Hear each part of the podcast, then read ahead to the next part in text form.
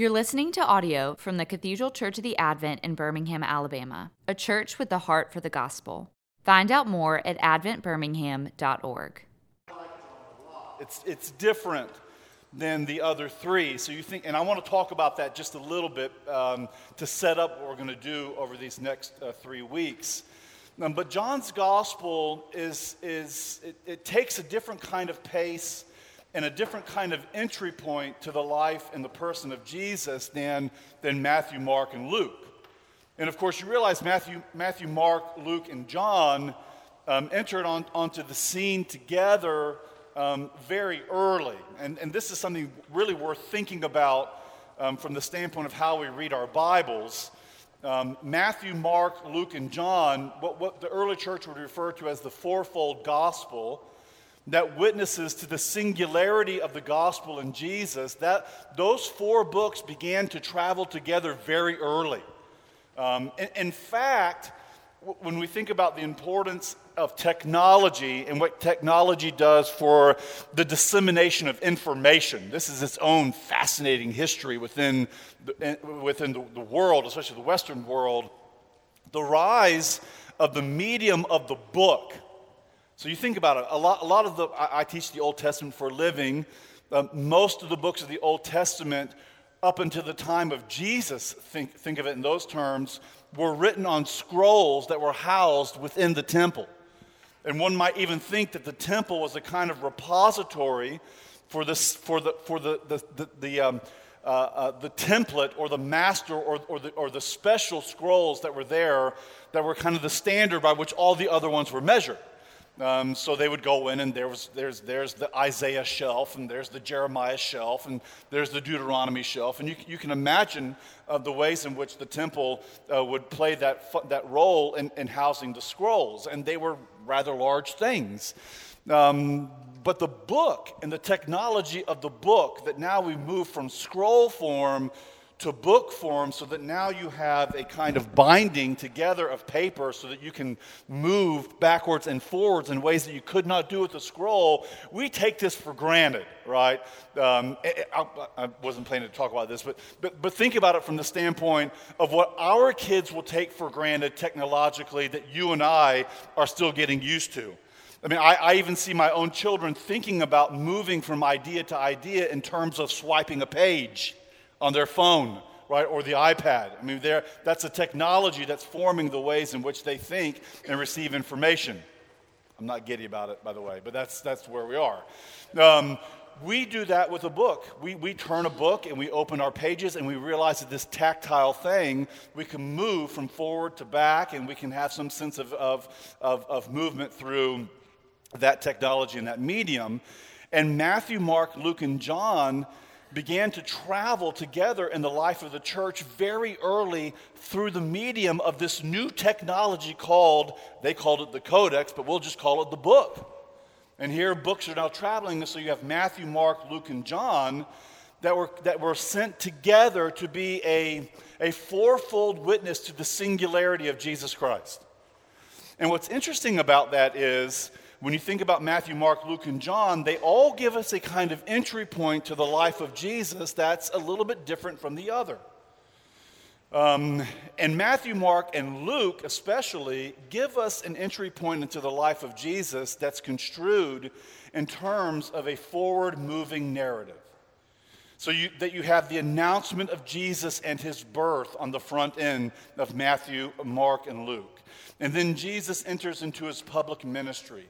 And then Jesus, in time, unfolds the fullness of his, of his divine identity. This is why, for example, in Matthew, Mark, and Luke, and especially in Mark, you'll have Jesus saying things that, and, and again, this can be troubling to us to kind of think through it, but saying things like, by the way, don't tell anybody what I did. You've read Jesus say that? He, he, he heals someone. He raises someone from the dead. He heals someone from their blindness. And he says, by the way, don't, don't, don't let anybody know this. And that's what scholars call the messianic secret. And in, in, other words, Jesus is allowing his messianic divine identity to unfold in its fullness over time. And, and where, where does that move us to? It moves us to the cross and then to the greatest divine imprimatur of all time, the resurrection of the dead when Jesus exit the, exits the tomb alive and embodied in, in, his body, and he's breathing again on the far side of his death, now we see from the end point, oh my, we know who this Jesus is. He is the Messiah and he is the Son of God, both at the same time. And that's how the narratives unfold in that, that sort of forward moving plot. That's not how John does it. Um, John's gospel brings you into the narrative from the standpoint of the whole right from the beginning. There's no guessing work with John about who this Jesus is. John wants you to know right out of verse 1 that you are dealing, when you encounter Jesus of Nazareth, you are encountering God in the flesh. That's not something to be unveiled in time, that's something to kind of meet you right outside of the gate. And John's gospel, you know, from, from I think a, legitimate perspective, assumes that you've read Matthew, Mark, and Luke. There's a reason I think that John's gospel often comes and really always comes forth in that, in that grouping of Matthew, Mark, Luke, and John, because John's gospel assumes that you've read the narratives of Matthew, Mark, and Luke, and now John's gospel wants to let you know from another vantage point who this Jesus is and to allow the totality of Jesus' person and work to shape your understanding of Jesus' story and life in this world. Uh, so, for example, um, Thomas Aquinas uh, described the Gospel of John by the image of the eagle. Um, what does the eagle do? The eagle soars high above, looking down. Uh, so the Gospel of John is contemplative and it's focusing on the divinity of Jesus, while I think one could say that, that Matthew, Mark, and Luke uh, focus on uh, Jesus' uh, humanity that's revealed in time in relationship to his, to his divinity. So that's, to me, that's a fascinating aspect of what John's gospel does. It allows you into a kind of internal look at the dynamic of who, of who this Jesus is. So that's one sort of entry point here into John's gospel. A second thing to, to, to make note of John's gospel has a sort of fascinating interplay between history and theology. John's gospel wants you to know that when you encounter Jesus of Nazareth, you are encountering the truth. And when you encounter Jesus of Nazareth as, as the truth, you're encountering him in human flesh, reality. It's not an escape from this world, it's an understanding of what this world was meant and intended to be in Jesus. In other words, John's gospel wants you to feel and touch and engage Jesus in that kind of very uh, human, incarnational way. Um, the epistles to John, 1st, 2nd, and 3rd John, say things like, The one whom we saw, we touched, and we handled. Because the Gospel of John and the epistles of John later want you to know that your encounter with Jesus of Nazareth is something that's rooted in real life and history. I, I, don't, I, I remember being in, in seminary back in the day and having, I'm sure many of you have had these moments too, a kind of aha moment. When one of my professors was talking about the reality of Jesus' humanity, the fact that Jesus was really a man, um, wasn't pretending to be a man, uh, didn't just sort of incorporate a man in his mental capacity, but he was fully a man from top to bottom. And the way which my professor framed it was like this If you were in first, the first century world of Israel, um, you could have been in that moment and walked by Jesus of Nazareth on the street and not even thought twice about who he was. And I, re- I remember that just sticking to me because I, I think in my own mind, I tend, or at least tended to think of Jesus of Nazareth in the first century world walking around in such a way that, I don't know, maybe there's some you know, King's College singers that are around him as he's walking down the streets. But it, it's, it's, it's not that kind of thing. Jesus was fully man in a way that could be, I have to be careful how I say this, but in a way that could be unremarkable. I mean, th- this is why I think you have people from Nazareth saying, isn't that Joseph's kid? And he's the one who's doing all these remarkable things. Isn't that, isn't that the carpenter's son? Um, he's doing this. Um, and, and here's another facet to take into account with the first century world. And, and, and I've, I've, I think this is something really to wrestle with. Being close to Jesus in that world was not a guarantee that you would have accepted him for who he truly is. In fact, being close to Jesus in the first century world might have been more of a hurdle than it would have been an entry point to, to your, toward your belief. Um, I mean, think about what people actually saw Jesus do. They saw Jesus do miraculous things. They saw him raise people from the dead. And yet, they still, seeing those things, did not necessarily lend themselves toward belief and belief in the truth of who Jesus is. In other words, proximity to the historical event itself is not a guarantee of the truth, as important as the history is. What do we need to understand the reality of those historical moments? We need the revelation of God. And this is where you begin to see revelation and history related to one another. Just because I engage Jesus historically, and by the way, it's really important that Jesus lived. It's really important that Jesus is not a sort of a myth of Christian creation of the, early, of the early church. There are a lot who teach that idea about Christianity to this day that the whole Jesus narrative of his birth, his virgin birth, his, his miraculous life, his death and his resurrection, all of that is kind of the creative religious imagination of the earliest Christians that then took on a life in the Roman Empire. That, that narrative is out and about. Just turn on the History Channel or the Discovery Channel as we move into the Easter season, and you'll see that narrative repeated again and again and again. And John's gospel wants you to know that is not true and it's important that it's not true. Because Jesus entering into the world in human flesh is what guarantees your and my salvation.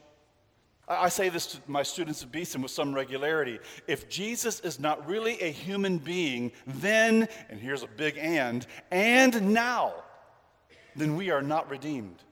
We are not saved. He entered into the world, into the chaos of our world in human flesh, humbling himself in that way, so that what? So that he can take humanity as it was intended to be back into the very life of God himself. And in Christ, we are located there right now. So, humanity, physicality is important. John's gospel does not want us to escape into a spiritual netherworld that's not tethered to the physicality of the world in which we live. We're drawn into the very life of God in the human flesh of Jesus Christ. But being close to that flesh historically was not enough. And this is crucial. What was needed was the speaking voice of God Himself to let us know and to tell us and to reveal to us the significance of what that historical moment actually is. Um, oh, this is going to get technical. Uh, third gear for one second. Um, I think one would want to make a kind of distinction, though they're related, between the historicity or the factuality of an event of, let's say, of Jesus of Nazareth. I'll put it in these terms.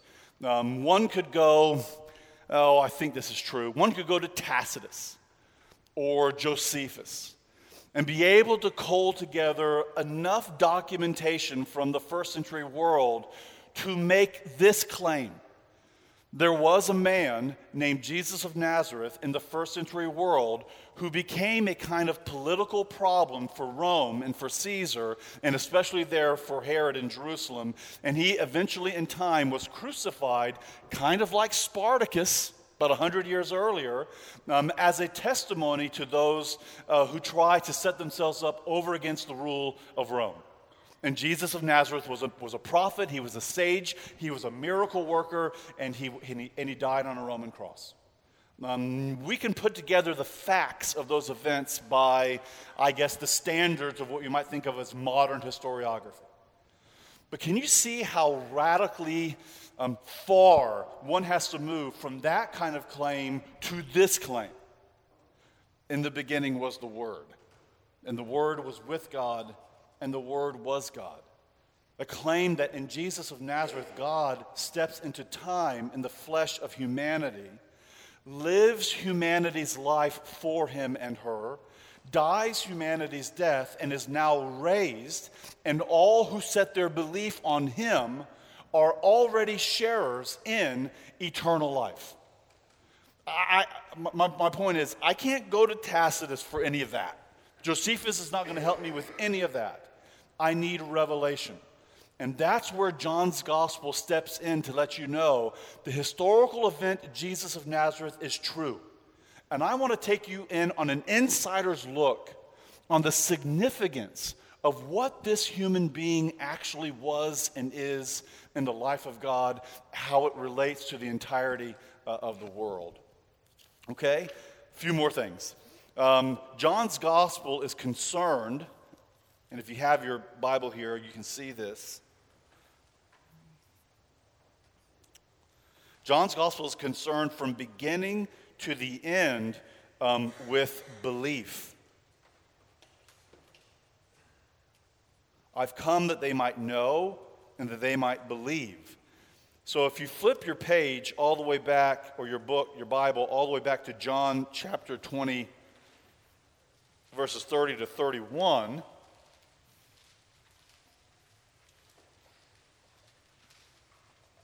you'll read this. Now, Jesus did many other signs in the presence of the disciples, which are not written in this book, but these are written that you might believe that Jesus Christ is the Son of God, and that by believing you may have life in his name.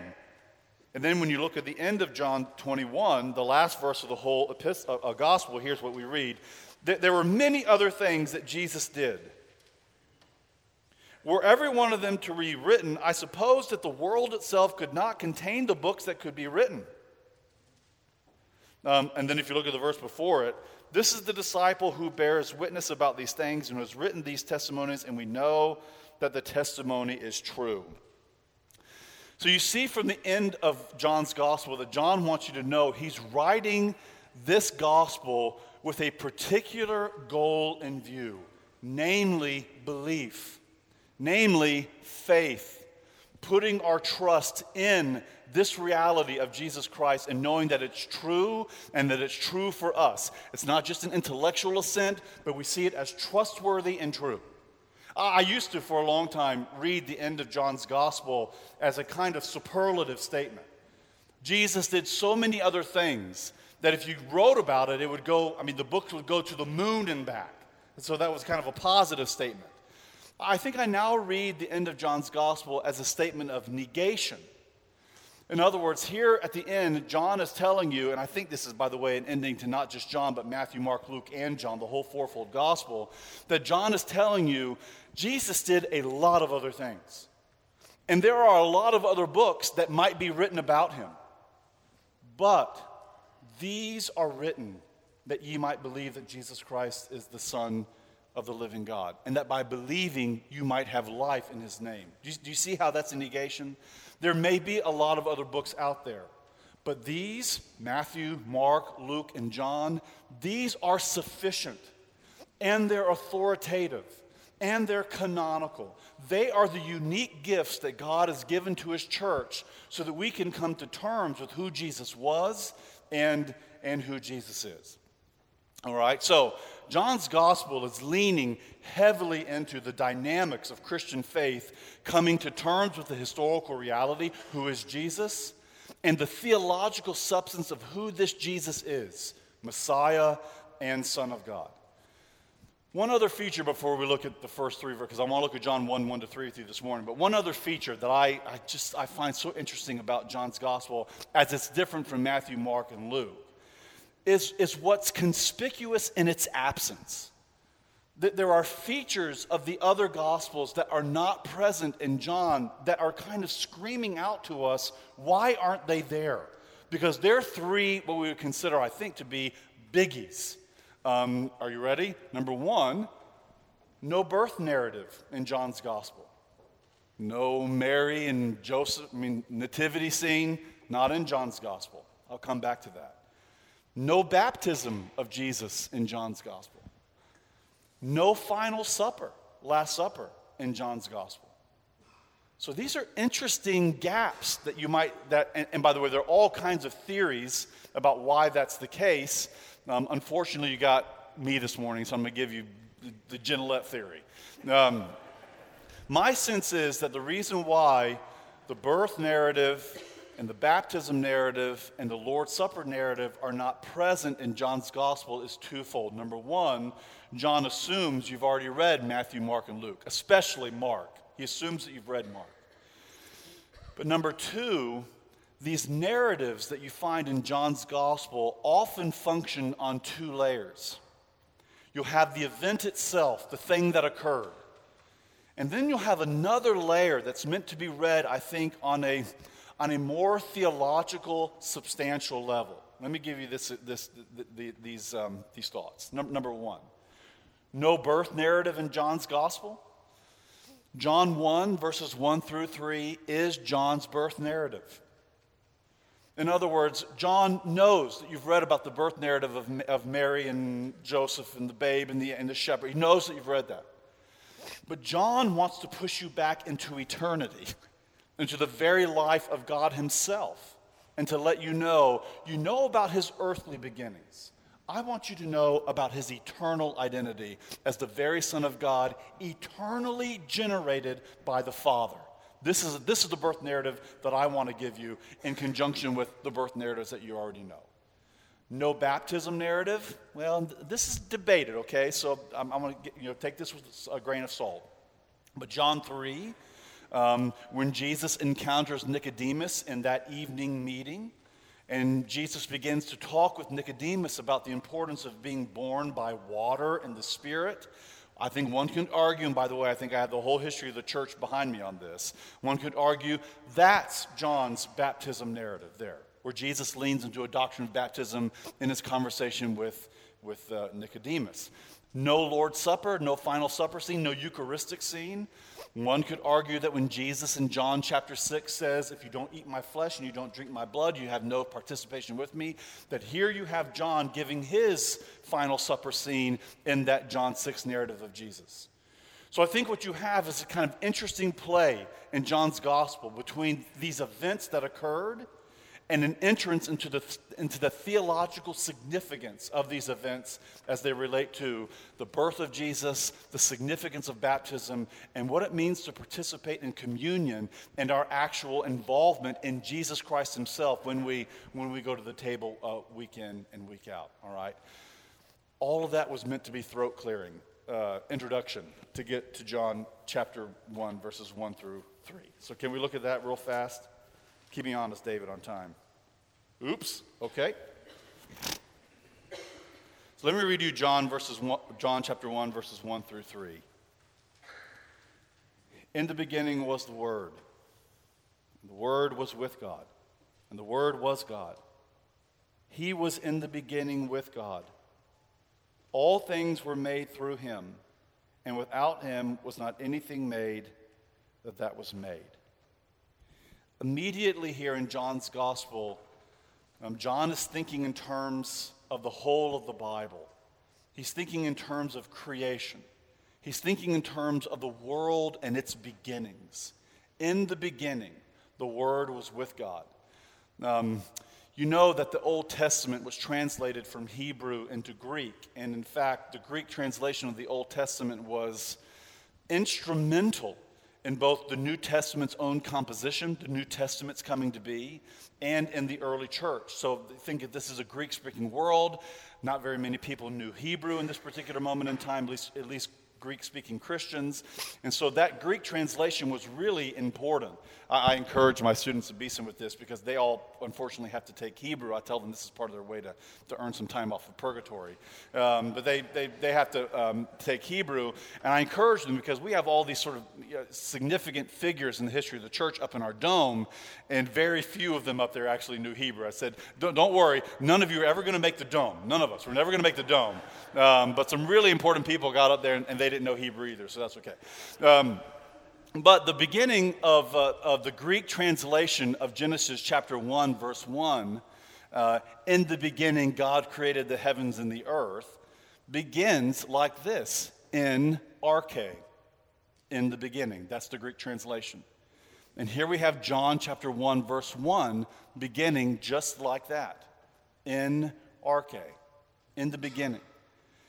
So, what you have here is a kind of T.S. Eliot notion of time, right? You remember what Eliot said, where he says, I came to the end.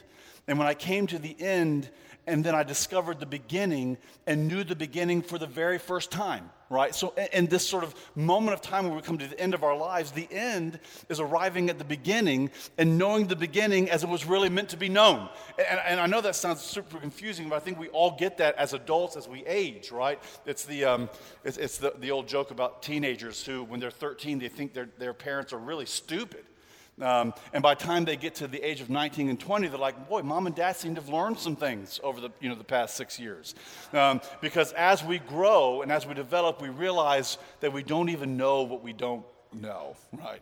Um, so here you have John telling us listen, you've heard in the beginning God created the heavens and the earth. You know Genesis 1 1. But I want to take you back to the beginning so that you understand that moment in its fullness. In the beginning was the Word, and the Word was with God, and the Word was God.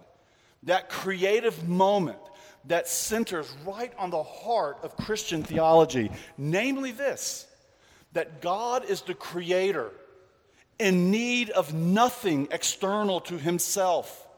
The world did not have to be for God to enter into a fuller mode of his own being or into a fuller relationship of love with something else.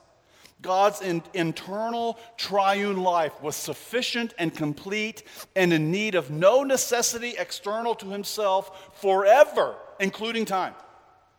And here in John 1 1, John wants you to know that in that eternal triune relationship of love, that the Word was present there the Word is not a part of the creation, the Word is a part of the Creator Himself.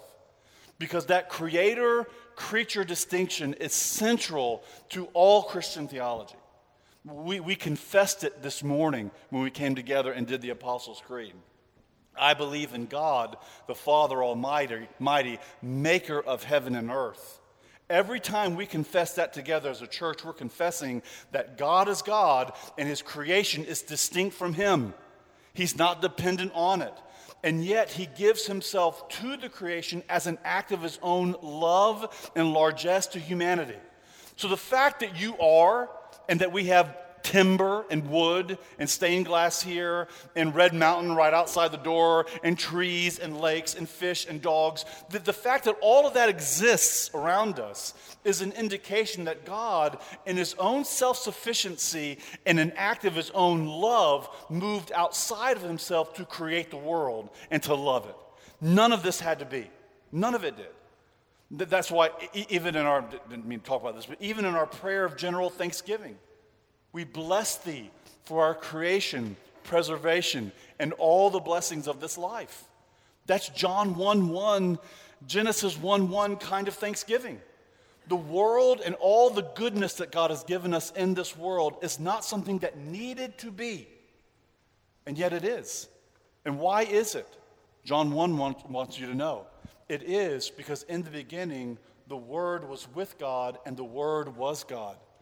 God the Father, in relationship to the Word and in the combustive, explosive love that's fueled by the Spirit, spoke and the world came into being. And John's gospel wants you to know that in that speaking moment, the creative agency and energy of God the Father is who you are encountering when you meet Jesus of Nazareth.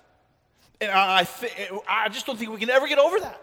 That that's the kind of thing that's meant to blow whatever hair you have left, and mine's getting less, but it's meant to blow it back again and again.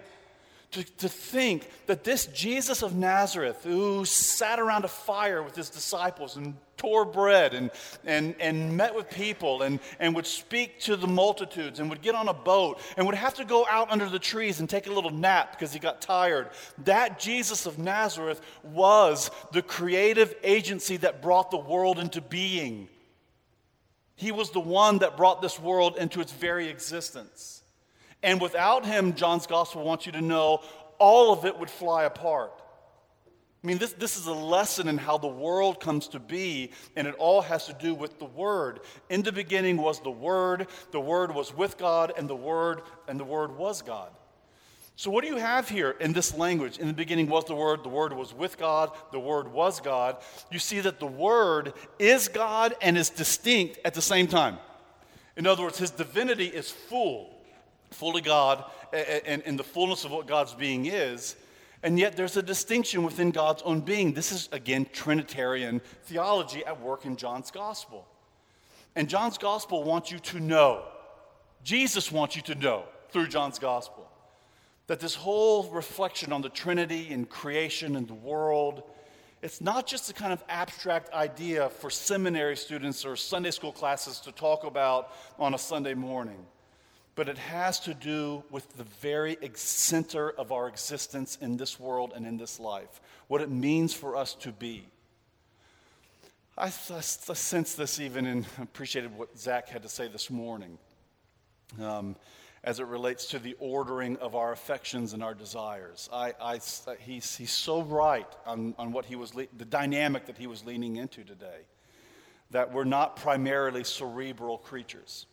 We're not primarily creatures who are, are detached, rational agents, but we're people who tend to live by our desires.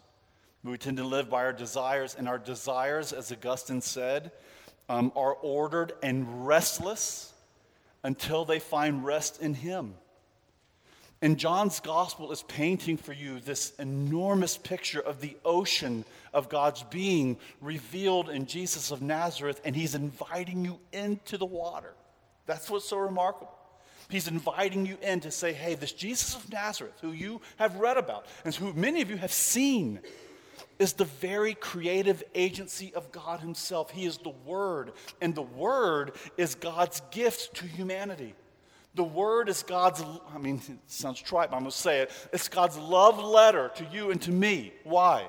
Because He's not left us to our own intellectual and imaginative devices to come to terms with who God is the great philosophical question of the ages why is there something and not nothing right and, and, john's gospel is saying we're not leaving you to the best of your own intellectual efforts to figure that out we want you to know a clear and definitive and true answer regarding that question and here it is in the beginning was the word and the word was with god and the word was god that's why things are and that's why, in coming to terms with the way things are, God has given us speech and He's given us words. He's given us His Son. He's given us the Bible to witness to who He is so that we can enter into the ocean of His very being.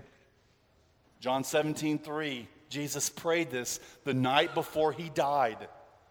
He said, If you know the Son and you have knowledge of the Son, then you are already experiencing and have hold and can lay claim to eternal life itself.